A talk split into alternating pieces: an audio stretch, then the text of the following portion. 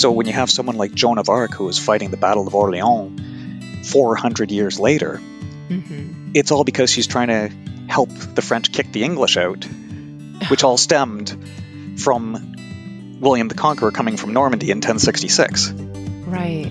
Wow. So it hundreds of years of change to the language, to change to the politics of Europe, all stemmed from this one year in Anglo-Saxon England.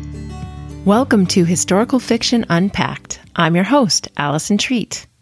Hello, readers. Thank you for listening to episode two of season six. Today, I'm sharing a conversation I had with Andrew Varga. He is the author of a new time hopping series for young adults. The first two installments are out, and they are called The Last Saxon King and Celtic, The Celtic Deception. So they are just fascinating and intriguing. And my conversation with Andrew was so interesting. He is going to share a lot of history with us and also some of some exciting stories from his life, um, as well as he, reading to us in Old English. So I'm really excited for you guys to hear this episode. And without any more rambling from me, we will get right to it. Here's my conversation with Andrew Varga. Andrew, thank you for joining me on the show today. Oh, thank you so much for having me. Yeah, your debut novel, The Last Saxon King, released last March, and then the next installment in the series came out August 15th. Um, that's called The Celtic Deception. Can you tell me about this series? Okay, so it's a young adult historical fiction time travel series. Right. Uh, it takes a modern day teenager, um, he's 16 in the first book, and sends him back in time to 1066 England. Mm. And there he discovers that he belongs to a long line of what I call time jumpers, who are kind of like a secret society whose sole mission is to fix glitches in the past that threaten to disrupt the time stream. So he belongs to this group, but his father has never told him about it.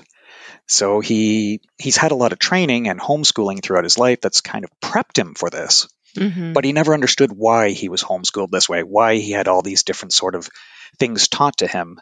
So he ends up totally unaware and un, or, and surprised that he's now in 1066 England. Doesn't believe it at first, but he slowly starts figuring things out as he goes, kind of understands his mission, and there's also an overarching storyline as well about a rogue group of time travelers who has their own ulterior motive. And we find out that's kind of why Dan's not being told about any of this. So there's a struggle uh, going on in the time traveler community of what they should do, what their actual role should be. And so that kind of ties all the series together. And you have Dan's individual adventures to Anglo Saxon England in book one, Celtic Wales in book two, Mm. and uh, Mongolia in book three, which comes out next year, kind of Wow. um, carrying the story along. And I say Dan, but he also gets joined by um, a fellow time traveler in in the books named Sam. Okay. Cool. So I read the beginning of the book. It's really intriguing of um, the Last Saxon King, and my son is reading it now. He's so he's like keeping me um, abreast of what's happening as he reads. I've been asking him about it. So I'm just curious what inspired this series. Well, I graduated um, university uh, with a history degree. I, I've I've always loved history. I, Yeah. uh, even since the age of like five, six, I Mm. I, I would watch history specials and I'd be taking history books out from the library. So I, it's always been a passion of mine. And my kids, when they were younger, like they're all in their 20s now, they they saw this passion of mine yeah. and they would show me books that they thought were historically um, relevant that they were reading. hmm You know, they'd come up, "Hey, Dad, look at this great history book we found." And I'd read the stories that were being generated for young adult audiences that were supposedly historical fiction, hmm and I found that the history eh, wasn't really that much of a focus. They they would call it historical fiction, but Mhm. the accuracy wasn't there. And me being a history geek, I thought that you know young adults deserved a bunch of books that actually had accurate history. Right. So I, I decided, oh, if I write a series and I make it time travel, I can start putting it in all these spots that I find cool. Like, you know, these are these are locations that interest me and peoples that interest me and events. And I put it with a young adult wrapper, and I get to basically blather on about history for 300 pages. yeah, that's great. So, what makes you think? Why do you think that historical fiction is an important genre for young readers? Well, there's so much that can be learned from historical fiction. Uh, just even attitudes of people of the time. Because mm-hmm. we, we live in, live in an age where people are, for the most part, tolerant. Um, the sexes, for the most part, are equal. Mm-hmm. You know, yes, there are imbalances. Unfortunately, there is some racism and sexism still prevalent. And right. we don't live in an ideal society. But things were a lot worse in other time periods. Yeah. And you can kind of understand where the views of today have kind of stemmed from by going through history. Even things like borders. Like, why are these people fighting over this one particular border in this country? Mm-hmm. You know, so much of what happens the, on the news today, um, whether it be warfare, um, racial antagonism, um, it all stems from history. Right. And I think reading good historical fiction can reveal so much about our past life, which in turn tells us about our present. Mm, that's so interesting that you mentioned that because that's one of the things I harp on on the show, and we'll get more into that at the end. But um, that kind of foreshadows my future question. so um, I love that. That's great. So, and I, I personally don't know much about the time period of the last Saxon king. What can we learn about Anglo-Saxon history that applies to today's culture? Well, that that's great because if you think about it, that the last Saxon king, like, why is English such a weird language? For instance, yeah. um, it's probably one of the hardest languages to learn because it's such a mess. Um, you can take all these different letters, and depending on the word you put them in, they're mm-hmm. pronounced differently. Mm-hmm. And it's all because our language was originally uh, Germanic based, pure Germanic. So right. at the very beginning of Last Saxon King, I actually have a snippet from the Anglo Saxon Chronicle, which shows what the language looked like. I also have a few sentences of original Anglo-Saxon um, dialogue within the text. Mm-hmm. And that's what it all looked like, and all the letters were pronounced and everything. And then when the Normans came along at the end of the book, they all spoke French. Mm. And they brought their French to sit on the top of the English or the Germanic Anglo Saxon language. And then they brought in the Latin of the church. Right. And so you have this incredible fusion of different languages that kind mm-hmm. of made English what it is today. Yeah. And also the the importance of the time period also is that because the Norman French came over, they actually involved England in European politics for the next 500 years, basically. So when you have someone like Joan of Arc who was fighting the Battle of Orleans 400 years later, mm-hmm. it's all because she's trying to help the French kick the English out, which all stemmed from William the Conqueror coming from Normandy in 1066. Right. Wow. So it hundreds of years of change to the language, to change to the politics of Europe, all stemmed from this one year in Anglo-Saxon England. Wow, that's so interesting. I had not thought about how much it affects everything thereafter and the language too. I, I mean, I learned some of that as an English major in college, but it, that was a long time ago. So I understand that you think that a quick history lesson a day can go a long way for young learners and their imaginations. So can you expand on that idea? Well, the goal of something like The Last Saxon King is to tell a good story mm-hmm. but at the same time, have little events happening within the book that have people say, Did that really happen? Is this true? Yeah. Um, I remember when my son was reading one of the earlier drafts, he kind of just stopped, came over to me, and said, Dad, did this really happen? It's like, yeah, go Mm. go look it up some more. You know, like Yes. I I want people to look at stuff and go, did this really happen? And then do some research on their own and challenge me on it, and hopefully just go down this wonderful wormhole of, oh my goodness, I never knew this happened. I never knew this happened, right. and just learn Yeah. because I- there's so many fascinating stories out there. yeah. I love it when a book makes me look up something to learn more about it. That's one of the great things about historical fiction because it just brings it alive and you want to know more about something that you have never thought that much about. Yeah, and that's great. There's so many stories that seem fantastical to us nowadays. Mm-hmm. like heroic deeds of valor or these cunning plots that you know were, were done in the back rooms and you know they're they're true Mm-hmm. so to to bring them to light into a book and have someone go oh my goodness and then learn about them some more it, it's I, I think you know in, in the grand scheme of things it might not you know help them get a corporate job if that's their dream but i think it still makes them bigger as a person to know hey you know this did happen this you know this is such an interesting part of history this is you know a great part of the past Right. Yeah, for sure.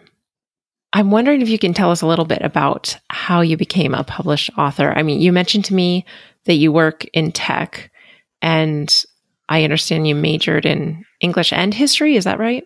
yes So, how did what was this long and winding road to Oh, now boy. you have This- a couple okay books yeah. out? Yeah, so the the full long and winding road involves me graduating from university, degree in hand, and into the heart of a recession. Hmm. Um, and I ended up working as a waiter just to pay the bills, Right. and I did that for too long. But and so, as I'm kind of all sad at myself, oh no, I can't get a good job. I thought I got to start writing. I got to do Mhm. something with my degree, otherwise it's stagnating. So I started writing short stories, um, wrote a fantasy comedy that didn't really go anywhere. But Yeah. I, I spent a good amount of time kind of honing my craft. hmm And once I kind of ended up in the corporate world, I was still writing constantly. I had an hour and a half commute on the train every day, back and forth. hmm So I had lots of time to sit with my computer and just write. And by this time, the idea for the series had started. And it was that, you know, all that writing, all that, you know, time spent was really beneficial. Like even all this bad stuff I wrote, it's like drawing. Hmm I'm a I'm a terrible drawer, but if I were to practice every day, even all the bad drawings that I just crumple up and throw away, I'd eventually become a good drawer hmm or a good artist. So it, it's the same with writing. You know, Yeah. all the bad things I wrote, all the horrible short stories that you know deserve to just line a fish. Um, they they all help to make me perfect my craft. And then eventually, uh, I had the first book out, and I started contacting agents. I started contacting publishers, and like most writers, I was getting rejections left, right, and center. Right. But I knew at this point that I had a story and a series that was going to work. So I just kept writing and writing and writing. I Mhm. finished the second book, the third book, the Oh, fourth book. wow. You're that Well, far ahead. That's great. Yeah, I've actually finished book six and I'm working on book seven right now. Oh my goodness. Which is the final one. Okay, seven books in the series. Great. Yeah, so it's because I spent probably a decade full of rejection, hmm but I didn't let that get me down. I just kept writing. Right. So that, that's why the books have the ability to come out pretty quickly now. Yes.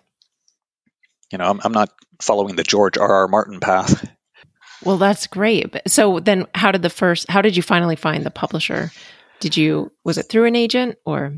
So I, I belong. I've belonged to this writing group. I've belonged to it for probably two decades now. hmm Now the writers, the, the writers who are members of the group have varied over time, but there's been Right. a, a few solid members who have stayed for probably the last decade. One of them had an agent. He gave me a referral to this agent. This agent in turn found the publisher. That's wonderful. So it's been it looks like it's been really well received and you've had a lot of like book signings and events. Has it what has it been like compared to I mean, did you dream about this f- for two decades or were you pretty pragmatic about the whole thing? to me, it's always it was. I've had two views. It, it's almost like when you buy a lottery ticket. you know, you buy a lottery ticket and you have that one part of yourself that's going, "Oh, I'm going to win it big," and Yeah. you know, cars, mansions, planes, and then there's the other part of you that says, "Well, I'm probably going to win two bucks if I'm lucky." so it, it's been the same with writing. There's always been that dream part of me that's been saying, "Okay." They're gonna. Someone's gonna pick up the book and go, "Oh my goodness, this is Mhm. It's brilliant. you know the next. J.K. Rowling, Colleen Hoover, you know Stephen King combination all together in one, and then there's movies and book deals and everything, and then there's the pragmatic side, which is all right. There's you know for every Stephen King, there's about five million not Stephen Kings, Yeah. you know maybe even more. So Because they're all the ones that are never published. So exactly. So I, you know, of, of course I had the dream, but I was also looking at the the reality, and it's I'm, I'm working on turning the you know the the hard work and okay I got to do the grind and go to the Mhm. book tours and uh, events where only a few people show up but Right. you know and build that audience get people to read my book and yeah. build that awareness of it Right. Well, it's it's hard work. It is, and but you're doing well. I mean, I don't remember how many reviews your book had on Amazon, but it looked like a good number. So you should be, you know, feeling good about yourself. yeah it, it's it's getting there Yeah. Yeah, it takes time. It all does.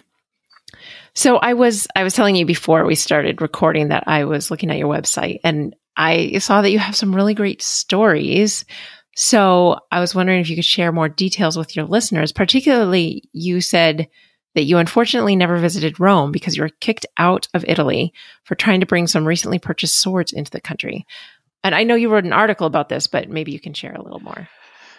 okay this was in my backpacking days this was 1991 when Oh. I was a young guy backpacking through Europe and as I've already established I'm a history geek yes. So I was in Toledo, Spain uh, before Mm. this. And Toledo is a great place to buy swords and other medieval paraphernalia. They have these shops lining like lining the streets where you just walk in and if you love medieval weapons, you just sit there Mm. in awe with your eyes glazing over for a bit. So I ended up buying uh, three really nice swords. Uh, since I was backpacking, I I had them in just like a cardboard box, wrapped and taped and everything, and I was kind of slugging them around with me wherever I went. Yeah. I ended up in Monaco, and I was going from Monaco to Italy. So this was before the days where you could just travel anywhere. You, you still had to go through the borders of um, France to Italy. Okay. So the Italian border guards, they asked me what's in the box. I opened it, and as soon as I opened it, they just yoinked my passport, brought me off the train, dragged me down to the bowels of their station where oh their chief border guard officer was. And he didn't speak English. I didn't speak Italian. So Oh, we no. both managed to communicate through some mangled French that he was saying that the swords were not allowed in Italy. You know, I, I was welcome to come into Italy. There was nothing I had done wrong. Just the swords were not allowed. Mhm. but- I'd have to leave Italy, put the swords back in a locker, either in France or Monaco, and only then would I be allowed. oh wow. And they made sure to march me to the next train going back to France. And only then, when they saw me getting onto the train with my swords, did they pass me my passport back. And then the door closed behind me, and there went Italy. So they were really concerned about these swords. I yes, mean, yes. And they're just they're they're replica swords. They're dull. Like They thought you were a you know time. I, yeah, I didn't know what they expect. Yeah, I didn't know what to, they'd expect me to do. Like run around, you know, three swords in a box, like hitting people with the box. I'm not sure. Oh my goodness! But that's a great story. And Yeah. you've never you've never made it back to Rome. No, I never made it back to Italy because I, I didn't Oh. want to leave my swords in a locker and then have to like yeah. you know find that locker a week later or whatever. So no, I've never been back to Italy, and that was uh, that was 30 years ago. So if anybody you on the Italian. Tourist Bureau uh, from is listening to the uh, you know podcast and wants to send me to Italy, you know, That would be nice. yeah, it'd be really nice. Yeah. Yeah. Wow. And and so along the same lines with medieval weaponry, um your wife was wounded by a halberd. Yes. How did this come about? All right. So a halberd is a axe on a long stick. Oh my goodness. Uh, it was it was very popular with the Swiss guards for the Pope and things like that. Um, and I happen to have one. And to this day, Happen to have one. yes. Did you buy it in Toledo? No, no, no. I don't even know where I picked up my halberd. It, I, I did get it here in, in Canada somewhere. Mhm. Um, yeah, can't remember how I ended up to be in, you know, the proud owner of a halberd. yeah. But um, we had a pass-through door going to from one room to a bathroom, hmm and to this day, my wife and I still disagree over who put the halberd lying there in the door frame. Oh no. I say, no, I would never do such a thing. A halberd is a dangerous weapon. I keep insisting she did it while vacuuming. But, anyways, she opened the door. The halberd fell out and just Oh whoosh, landed on her foot Oh and my had to take her to the hospital for stitches. The doctor, who was asking what happened, and we explained, he even was looking at us and quizzically, and he was very surprised because he had played some Dungeons and Dragons in his lifetime, so he knew what a halberd was. Yeah. He had just never be- treated a halberd wound before. Wow. That is that's crazy. Well, I hope it healed completely and There, there is a small scar to this That's- day, Oh, wow. a- as well as the argument of who put the halberd Right. there in the doorway.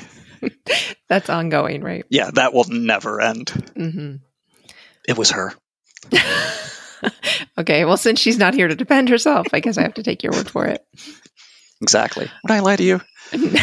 Never.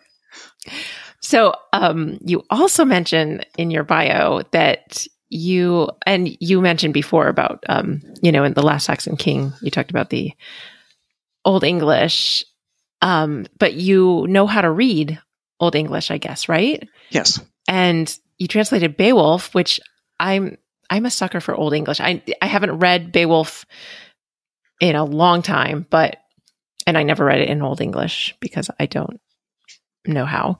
Um, but do you? And I can cut this out if you don't want to do it. but just are like? Do you have anything you can recite or read in Old English? Just short, something short. All right. You know what? Let me just grab a copy of my book here, Oh, yay! which has the Anglo-Saxon Chronicle at the very beginning, Mm, with the translation at the bottom. right. But here we go. I'll read these few lines. Okay. Tha kom Willem, Earl of Normandy, into Pefnese on Sancta Michaelis Massafen, son of the Sefer war den Castle at Hastingaport. This were the Harold King in Gacud, he ye gegare the Michaelin Here, him to Ganes at Thara Haran Appeldran. Willem him kom on anwar, ar his folk je fulked war, eh? ac sa king the him sweet the herliko, with fiat with the manam the him je lasten wolden. Thar werd mikkel wel je slyan on eithre heife. Wow. I love that. I it takes me back to I think my sophomore year of college when our professor read something in old English and we just all it's it's stunning. It's beautiful. I mean, it doesn't when you look at it and try to read it if you don't know how it doesn't have the same effect as hearing how it was supposed to sound. Well, well, there isn't really even a how it's supposed to sound because no one Mhm. no one knows for sure how it sounded. There's just kind Right. of a linguists say this is most likely and you know based on linguistic patterns and things like that. This is what it should sound like. Yeah, but it's just beautiful. So you said you're working on the seventh book in this series, Yes. and that's the final one. Um, what do you think you'll write after that? Oh, geez. That has actually been kind of a dilemma for me for the last little while. Now, it's a Mhm. nice dilemma to have. It's like, oh, I finished my book seven, my seventh book. What do I do now? Um, I keep tossing around a few ideas, but nothing concrete yet. There's in a if I never actually think of anything, I'll probably just end up fine tuning that fantasy comedy I wrote to right, start my yeah. start my career and see if someone actually wants it.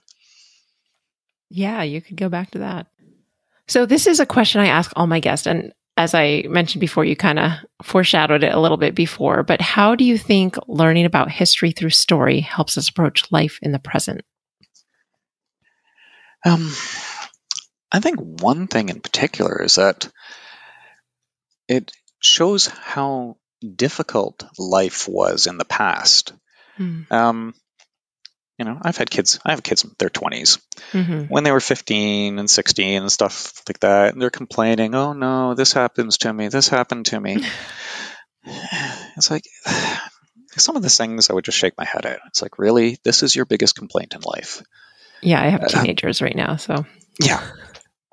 You know, this is your major trauma. I, I actually did a um, presentation to a library about a month ago where I was talking about life in Anglo-Saxon England Mm. And I was explaining to the teens and adults who were present that in Anglo Saxon times, for instance, people were considered adults by about the age of 12 to 14 mm-hmm. and married around the age of 16. And by adults, that meant you had to grow your own food, slaughter your own animals, plow your own fields, build your own house. Things that adults today don't do. yeah, even at, exactly. Even adults don't do that. So it, it kind of gave a bit of a shock to the people in the audience that 16 year olds are getting married, having kids, plowing mm-hmm. field, building houses. And when I'm talking building houses, I also emphasize the fact that include chopping down the tree, splitting the tree into boards. Right. You know, it, because there were no power tools and all this, so everything was done by hand. So I think um, teaching history also gives an appreciation of where people are nowadays. Mm-hmm. That for for the most part, at least us in Western society, we live pretty comfortable lives. Yeah, you know, we're not worried about the crops failing you know, in, in our backyard, mm-hmm. you know, or foxes stealing all our chickens and things like this, or the neighboring state or province uh, declaring war on us because the ruler just decides he wants to expand his empire. You know, we we have a fairly stable life for for the most part, and you know, there's still everybody still has struggles, of course, but we don't have them compounded by the struggle just to exist and be that our ancestors did. Yeah, that's a great great way to look at it. It's so interesting when you go back that far in history. The the contrast is striking. Well, well, I actually had a um, person contact me. Uh, she wrote a post on Twitter about the book too. She she's mm-hmm. Italian, mm. And she was saying something along the lines of she's Italian, very proud of her Italian heritage, including um, her Roman ancestry, and it made her feel sad to read a viewpoint from the view of the conquered, which is in book two, the Celtic Deception. Oh so it even brought that to right. her. You know, the, because the Celts as a people were pretty much cult- culturally wiped out by the Romans. Right. That's so interesting because I've heard a lot lately about how reading fiction in general increases our empathy. And that's a wonderful example of how that takes place. Oh yeah, and and even in regards to empathy, there's so many. As I said, we have it a bit easier nowadays. So to read stories about people even 30 years ago, 40 mm-hmm. years ago, um, struggling for freedoms or struggling for um, civil rights or you know right. just struggling for whatever injustices were going against them. And I'm not even talking, as I said, a thousand years ago. Right. Just even recently, there's there's our society, because we have it a bit easier, it was on the backs of all these people who fought mm-hmm. to make it so. Mm-hmm. Yes, that's true. And we take it for granted sometimes. Yeah. Well, Andrew, this has been a fantastic conversation. What is the best way for listeners to follow you? Let's see. Um, I'm on Instagram, Facebook. I have my website, andrewvargaauthor.com. Mm-hmm.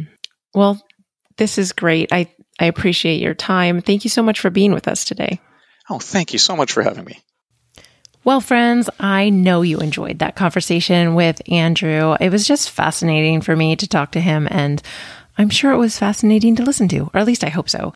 Just to remind you of some ways you can help the show, make sure you subscribe wherever you get your pods. And then if you can leave a rating and review, that would be super helpful. It really helps people find the show who might enjoy it. As always, the show notes live at alisontreat.com slash blog. That's A-L-I-S-O-N-T-R-E-A-T dot com slash B-L-O-G.